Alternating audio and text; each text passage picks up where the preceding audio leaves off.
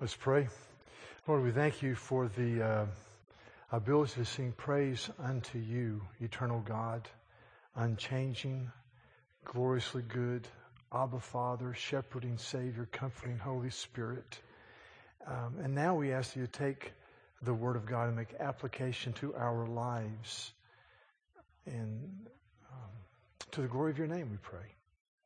In Jesus' name, amen been going through this uh, series on uh, revival. Revival, by definition, is a powerful work of God where He comes by the power of the Spirit and He anoints us or empowers us afresh to be the people God has called us to be, and He raises us to a new level. And as He does that, He energizes the church and advances the kingdom more in a series of months than previously had happened in decades. The church has lived for, historically, if you study, has lived for these outpourings of the Holy Spirit, these uh, effulgent splendor of Christ that just comes upon us called revival. I mentioned that the old hymn says, Round us the raindrops are falling, but for the showers we plead. Showers of blessings. That's what we're talking about. Revival starts with us. I've said that revival is a sovereign work of God, a kingly work of God, that, that generally speaking, historically, almost without exception, comes to a prepared people, a people who are longing for God to do something in their midst, in their culture, in their nation that will be absolutely glorious. So, the power of God among us. And I'm in the book of Hosea. Hosea is an Old Testament book written in the 8th century BC, written to a group of people that had departed from the worship of God. God's called and set apart people, and they were involved in Baal worship, which they had imported from, we think, primarily Assyria. And Baal worship involved ritual sexual immorality as part of their worship. Baal worship involved the sacrificing of children on an altar. It's a horrific thing. And even in the midst of that type of unbelievable uh, idolatry, the heart of Abba Father is come, come to me. Come back to me. Come back to me. Chapter 2 of Hosea, verse 14 says this Therefore, I am now going to allure them. I will lead her into the desert and speak tenderly to her. Allure, bring back. Chapter 7, verse 13 says, I long to redeem my people. And then as Hosea closes this book in chapter 14, he says, My people need to understand their fruitfulness comes from me. Their joy comes from me. Their hope, their fruitfulness comes from me. So even in the midst of this, these horrendous things, God says, your, your fruitfulness comes from me. I long to redeem them. That the problem we, is in chapter 4, verse 6, where Hosea writes, the Lord says, My people are destroyed from lack of knowledge. There's no real knowledge of the living God who is eternal, unchanging, who is gloriously good and for us. He says, instead of that, and because of that, verse 1 of chapter 4, there's no faithfulness, there's no love, there's no acknowledgement of God in the land. And then last week we went to chapter 10 in Hosea, where the Lord says that, that Israel was a, a luxuriant vine, a spreading vine a fruitful vine, a blessed people, in other words. Israel was a luxuriant vine. He brought forth fruit only for himself. He didn't live for the one who called them and blessed them and redeemed them and brought them out of Egypt. They lived only for themselves. As his fruit increased, he built, built, more altars. As his land prospered, he adorned his sacred stones, or he built pillars around the altars. And he said, I said, there's three manifestations in the next three verses. Because they didn't seek the Lord, they had a divided heart. A divided heart. Secondly, they were arrogant people. They said, We have no king, and what can the Lord teach us? And then the third thing in this passage is that the relationships were broken down. It says in verse 4 that they make many promises, they take false oaths, and make agreements. Therefore, lawsuits spring up like poisonous weeds in a plowed field. Here's, here's the Lord's response to all of that. Same chapter, verses 12 and 13. It's in your worship guide. Sow for yourselves righteousness. This passage, right living, correct living under the hand of God. Sow for yourselves righteousness, reap the fruit of unfailing love, and break up the unplowed ground. For it is time to seek the Lord until he comes and showers righteousness on you. But you have planted wickedness. You have reaped evil. You have eaten the fruit of deception because you depended on your own strength and on your many warriors. So God's response is this break up the unplowed ground. He says, understand this sow for yourselves righteousness and reap the fruit of unfailing love, and break up the unplowed ground, for it is time to seek the Lord until he comes and showers righteousness upon you. So here's, here's my thesis the breaking up and the seeking is based upon the tender reality of Abba Father.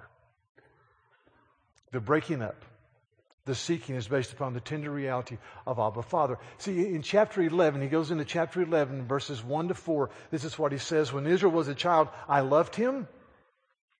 Out of Egypt, I called my son. But the more I called Israel, the further they went from me. They sacrificed to the Baals. And they burned incense to images. It was I who taught Ephraim to walk, taking them by the arms, but they did not realize it was I who healed them. I led them with cords of human kindness, with ties of love. I lifted the yoke from their neck and bent down to feed them. It's just amazing. You go through this text. The Lord says, I am the one who's loved him. I called my son. I taught Ephraim or Israel how to walk by taking them by the arms. I healed them. I led them with cords of human kindness. I lifted the yoke from their neck, the yoke of Pharaoh's slavery. I lifted from their neck. I delivered them. And so, so you see, I've got to understand this before I break up unplowed ground. Before I really seek. I've got to see God is gloriously good and He is for me. And, and, and the glory of this passage, church, is, is that in the day of Hosea, th- th- they saw that, but we see that with radiant splendor. Because Matthew, in writing his gospel account, says this about Joseph and Mary and Jesus, who are being hounded by Herod. This is what he says. Chapter 2 of Matthew says, when, when they had gone, an angel of the Lord appeared to Joseph in a dream. Get up, he said. Take the child and his mother and escape to Egypt. Stay there until I tell you, for Herod is going to search for the child to kill him. So Joseph got up and he took the child and his mother during the night and he left for Egypt, where he stayed until the death of Herod. And so was fulfilled what the Lord had said through the prophet, quote, out of Egypt I called my son. According to Hosea chapter 11 verse 1. In other words, what Matthew is saying here is that the promise of Hosea 11 is fully fulfilled in Jesus. The, the, the, the, people of Israel that day saw Abba Father, but we see the glorious reality, the fulfillment of these promises in the reality of Christ, in the wonder of the cross. God says, you know, I loved them. I called them. I healed them. I walked with him. I, I held up his arms. There's a picture of a, that's the last crowd. I'd forgotten how old children are when they said, when they walked and they said one. So it's, it's like, that, that is right. It is about one. Is that right? Okay. So it's, it's like a, a, a, a parent. You know how your, your child begins to walk and you're, you, you do this as he wobbles, and so he doesn't fall on his head in the coffee table, fall on his nose, or, or injure himself. So, you're, you're, so that's the picture I taught them how to walk. I healed them. I fed them. See, I, I, will never go hard for, for the living God. I will never break up unplowed ground and seek the Lord until He rains righteousness on me, until I understand and see the glory and the wonder and the greatness of, of, of the living God in the face of Jesus. This statement is, is echoed in Matthew 11, where Jesus says, Come to me, all you are weary and heavy laden, and I will give you rest. Take my yoke upon you and learn from me, for I am humble and gentle of heart, and you'll find rest for your soul. It's the call to salvation, it's the call to discipleship, it's the call to walking with God. I've got to see the glory of the living God. The breaking and the seeking up, the breaking up and the seeking will never come until I see that. So, so to, so to continually, listen, to continually experience the fullness of God, I must continually break up the unplowed ground. Break it up. Sow for yourselves righteousness and reap the fruit of unfailing love. I want that. I've got to break up the unplowed ground. Now understand this. There's a difference between general repentance, that is repentance that happens when you get caught. And you have to, oh, well, I got to do this. You know, you do something wrong, the judge says you have 100 hours of community service. I got to do this and the repentance of the child of God who sees the Abba love of the Father, the shepherding grace of Christ, and the comforting wonder of the Holy Spirit. There's a definition in the bulletin from a guy named Tim Keller, and he says that the first, uh, the, the, the, the, the general, because it got caught, is bitter all the way to the bottom. There's no gladness. I got caught. But, but the second is this is you break up the unplowed ground and because you want to repeatedly tap into the joy of our union with Christ in order to weaken our need to do anything contrary to God's heart. Uh, break, break up the unplowed ground. Because, because you, you want to repeatedly tap into the joy found in Christ and weaken anything that's contrary to Abba Father's heart of love for us. We've got to understand that God is for me. He loved. He healed. He teaches to walk. He calls us by name, Isaiah says. In the, uh, here in this facility, we sang a hymn earlier. I love hymns. I, I love hymns. I grew up in a church where I did not hear the gospel. Uh, but we sang hymns. And I, I, know a lot of hymns. And it is a joy to my heart. It is. So, so this hymn says, is, Praise the Lord, the King of glory. Mighty, mighty is the King of glory. His great works the heavens proclaim, full of majesty and holy. Lord of Sabaoth, his name. Countless tongues in joyful chorus sing his praise with sweetest chords. God himself is singing o'er us, King of kings and Lord of lords. I'm, I'm hanging in there to that last line. You go, God himself is singing over me? Yes. There's a verse in an Old Testament book called Zephaniah in the back of the Old Testament, chapter 3, verse 17 where the scripture says, the Lord says, I take great delight in you. I will quiet you in my love. I will rejoice over you with singing. Hear that? I rejoice over you with singing. God is for us. And we see that He's for us because we see the glory of Christ. For example, in Isaiah 63, Isaiah writes in, in verse 14 that this what the Lord says. This is how you guided your people to make for yourself a glorious name. God wants to make His name glorious among His called out people, His church. And how does He do that? In part, chapter, we, we see this, the next chapter, verse 4. Isaiah 64 verse 4 Since ancient times, no one has heard, no ear has perceived, no eye has seen any God besides you who acts on behalf of those who wait for Him.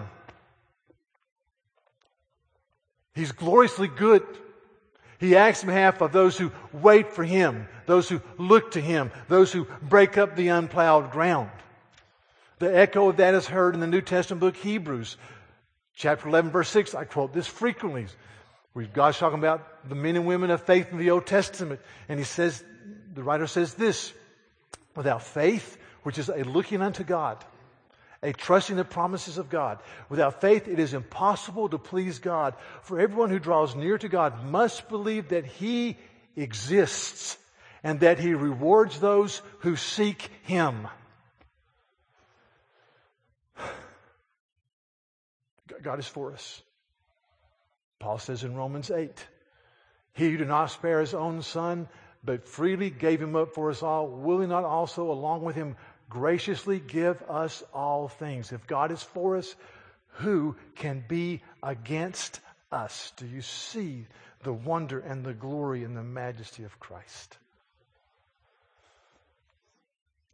When, when you see that God is for us, that He is Abba Father, the shepherding Savior, the comforting Holy Spirit, then I think we break up unplowed ground. Then we seek God. There's a man named Thomas Chalmers who wrote a wonderful 20 page document in the 1700s. And it's called The Expulsive Power of a New Affection. I put part of the quote in the worship guide, but here, let me give you this. Through Christ Jesus, Chalmers says, the spirit of adoption is poured upon us. It is then, see, then that the heart, brought under the mastery of one great and predominant affection, is delivered from the tyranny of its former desires. It is then, when you see the glory of the cross, the forgiveness of sins, and the Holy Spirit is poured into your life, the Spirit of God, whereby we cry out, Abba, Father. It is then that, that, that, that the, the, the former predominant affection is cast out. See, I, I break up the unplowed ground when I see the beauty of Jesus, when I see the, the, the glory of Christ, when I cry out, Abba, Father. This picture. Just pull it off. I know the story behind it, but let's say, let's just say, this is a burning building. I think a child or a person jumping in the arms of a waiting fireman. But let's just say, for our illustrative principle, that that's a child and that's her daddy. And she's standing on the edge of a building, maybe two stories, maybe three stories up. And she's a, kind of afraid to jump. And the, the daddy standing there and said, said, Sweetheart, I have loved you since you were conceived. I have never done you wrong. I have always cared for you. Not perfectly, but you know that my heart is heart of love for you. Jump into my arms. And she jumps. I think that picture, I think of what Jesus says in Matthew 7. Now, I, I know a lot of daddies here, a lot of mamas here. And I know how they sacrifice for their children. And Jesus says this If you then, though you are evil parents, think about that. If then, though you evil parents, know how to give good gifts to your children, how much more will your Father in heaven give His Holy Spirit to those who cry out or give good, give good gifts? He says, the, the, the love that you have for your child, let me tell you, I love my kids. I love my kids. Jesus says the love that you have for your child compared to the love of Abba Father looks like it's evil. Think about that. That's how much Abba Father loves his people. Jump. Trust me. Break up your unplowed ground. For it is time to seek me until I come and shower righteousness on you. Because if you don't, you have you will reap or you'll plant wickedness, you'll, you'll reap evil, you'll eat the fruit of deception because you depended on yourself and your idols and on your many warriors. Jump. Uh, uh, see, repentance is based on the goodness of God. Of Abba Father, the love of the Lord. Let me ask, do, do you love, worship, adore, delight in Jesus? Not, not do you do the right thing. That's the fruit. See, that's why worship must always be central. What we do on the Lord's Day is very important. What we do in the morning, in our little morning watch, quiet time, incredibly important. I was thinking about this, and I picked up my main man yesterday, Charles Spurgeon, died in 1892. Never can be disappointed when you read morning and evening. And so I'm thinking about this, and I, read this. It's a statement based upon, I'll just read a small paragraph based upon Ephesians 4.15, and all things grow up into Christ. And Spurgeon says, many Christians remain stunted and dwarfed in spiritual things so as to present the same appearance year after year. There's no upspringing of advanced and refined feeling manifest in them. If we would ripen in grace, we must live near to Jesus. In His presence, ripened by the sunshine of His smiles, we must hold sweet communion with Him. We must leave the distant view of His face and come near, as the Apostle John did, and pillow our head on His breast. Then we shall find ourselves advancing in holiness, advancing in love, in faith, and in hope. Yes, in every precious gift. I've got to live near Jesus. I've got to rejoice in his wonderful love. Calvin's Institutes, John Calvin quoted two people more than any others Augustine, who I'll quote later, and a guy named Bernard of Clairvaux, who lived in the 12th century.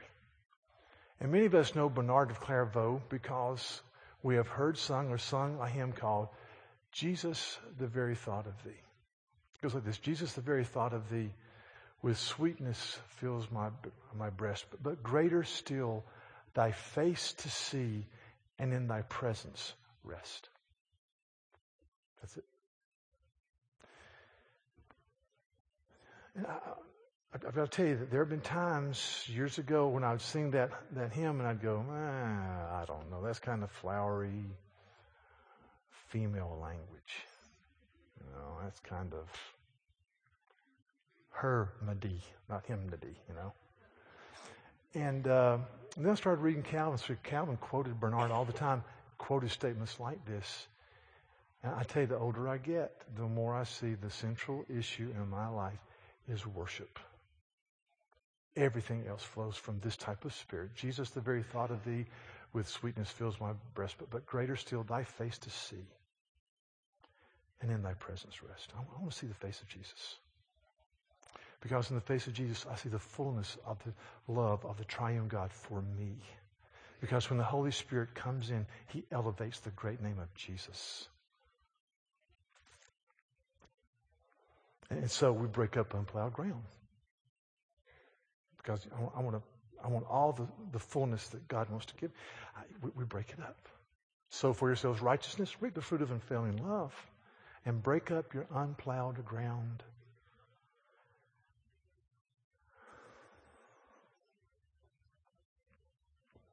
When I was uh, 13, 14, 12, we sang a little hymn at our youth gatherings called Trust and Obey. Trust and obey, for there's no other way to be happy in Jesus but to trust and obey.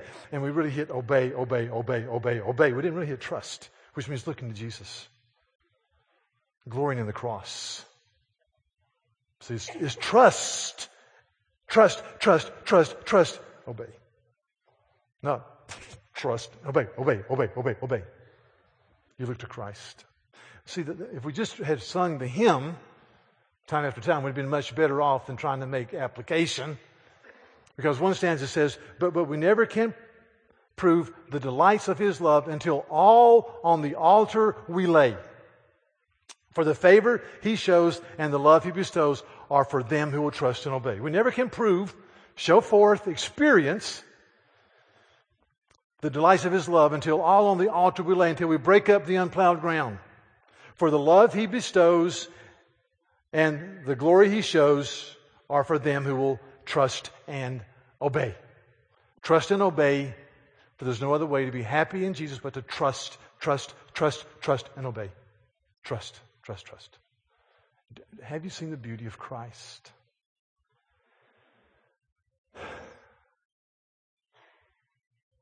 Have you seen the one who says, I called you by name, I loved you, I healed you, I held your arms while you learned to walk? When you see that, break up unplowed ground.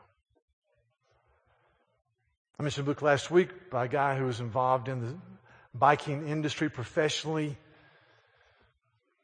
and found out, came out discovered that he had been doing blood doping and drugs for years. In fact, he won the gold medal in cycling and he got to keep it because they lost the results of his urinalysis.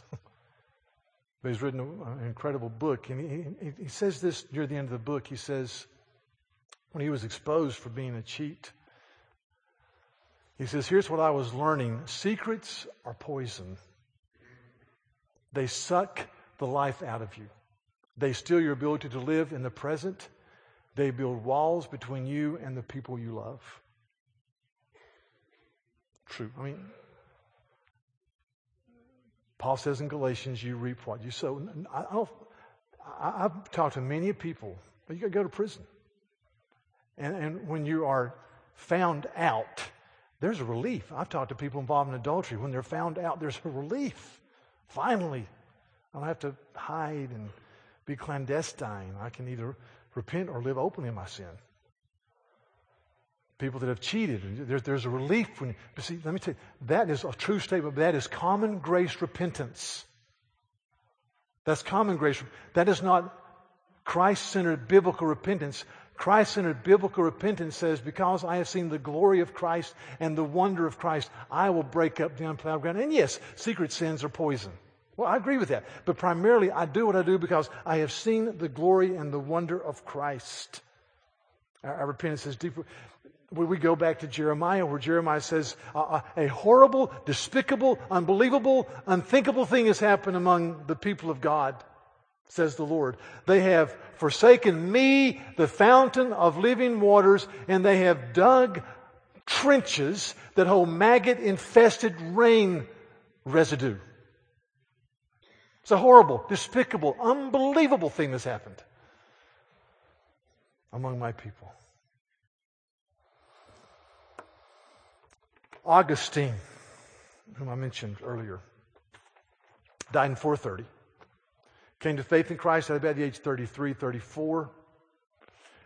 Augustine had a praying mama. He heard the gospel. His main issue was he didn't want to leave the flesh pots of adultery. In fact, in chapter 8 of a book called The Confessions, which deals with Augustine from birth through age 37, 38. In chapter 8 of this book, he says, I said to the Lord, Lord, make me pure, but not yet. Lord, make me pure, but not yet. And then later in chapter 8, he describes how in his misery he came to faith in Christ. And how God changed his heart.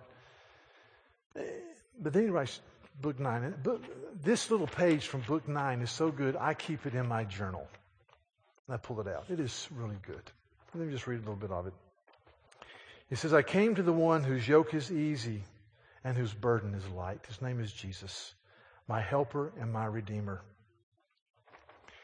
And what I feared to be parted from was now a joint or excuse me, a joy to part with. For thou didst cast them from me, you who are the true and highest sweetness. You cast them forth, and from them you entreated me to see you sweeter than all pleasure, brighter than all light, higher than all honor. Wow. Lord, let, let, let, me see that. What I feared to be parted with was now a joy to part with. For you came in and you showed me that you're the highest and the true sweetness. Mm. Jesus, the very thought of thee with sweetness fills my breast. I, I, I tell you, um, break up the unplowed ground. Break it up. Next week, how to particularly do that, talk about repentance. Now, it, is, it is a burden to be a pastor because you're always dealing with sinners. especially when you're by yourself. Hmm? Yeah. I have a lot of unplowed ground I can break up all the time.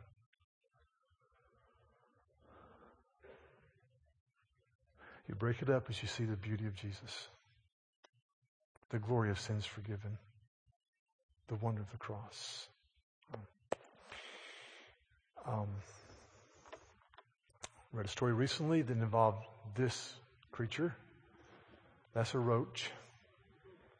Um, we are very familiar with them here in the low country. In fact, we affectionately call them what?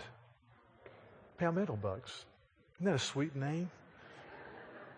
I was somewhere that day and a woman started saying, Oh, there's a roach, there's a roach. I thought, She's from Ohio, she's from Ohio.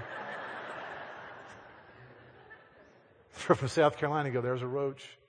Let's pray again. You know read the other day about it's a wild story, and I, I think since I think this, you know, anyway, there's a pet emporium somewhere, forgotten. And they had a contest, and whoever ate the most worms and roaches would receive as a gift a boa constrictor.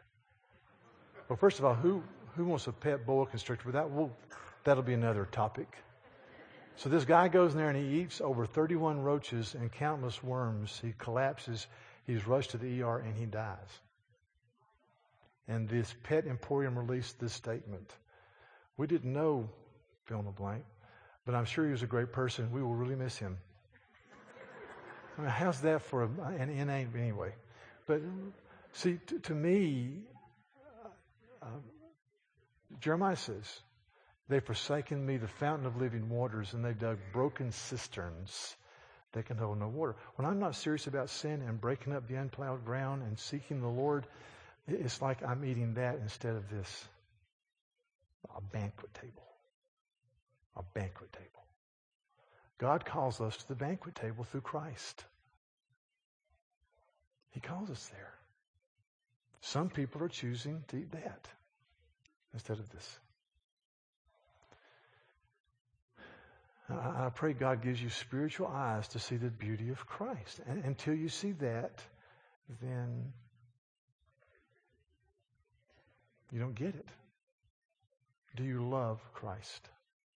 Do you delight in Him? Do you glory in the forgiveness of sins by the cross? Next week, more about breaking up unplowed ground and how to do that particularly. Let's pray. Thank you, Almighty God, that we have this wonderful book called Hosea, where in the midst of incredible declension spiritually, you look at your people and you cry out, I long to redeem you. You look at a Baal worshiping people, a child sacrificing culture, an immoral culture, and you cry out, I am an evergreen tree. Your fruitfulness is found in me. Or that, that astounds me. And then you say to these people, sow for yourselves righteousness and reap the fruit of unfading love and break up your unplowed ground. For it is time to seek the Lord until he comes and showers righteousness on you. Lord, we don't want to plant wickedness and to reap evil and to eat the fruit of destruction. We want to know you. I pray you deal with us. I pray that we would all break up unplowed ground. Sins we have done that need to be addressed, or things that we have not done that we should be doing. And I just pray you'd work among us. Please do that to the glory of your name. I, pray that you'd let us see, especially our young people who were raised in a Christian context, but you know, I pray they would see the beauty of Jesus, the glory of sins forgiven. I pray we'd be able to say with Augustine of old, as we broke up our unplowed ground, that what I feared to be parted with is now a joy to let go. Because you, Lord Christ, the ultimate sweetness, the ultimate glory, have come in. So we thank you for that. So blessed be your name, Father, Son, and Holy Spirit. In Jesus' name. Amen. Thank you very much.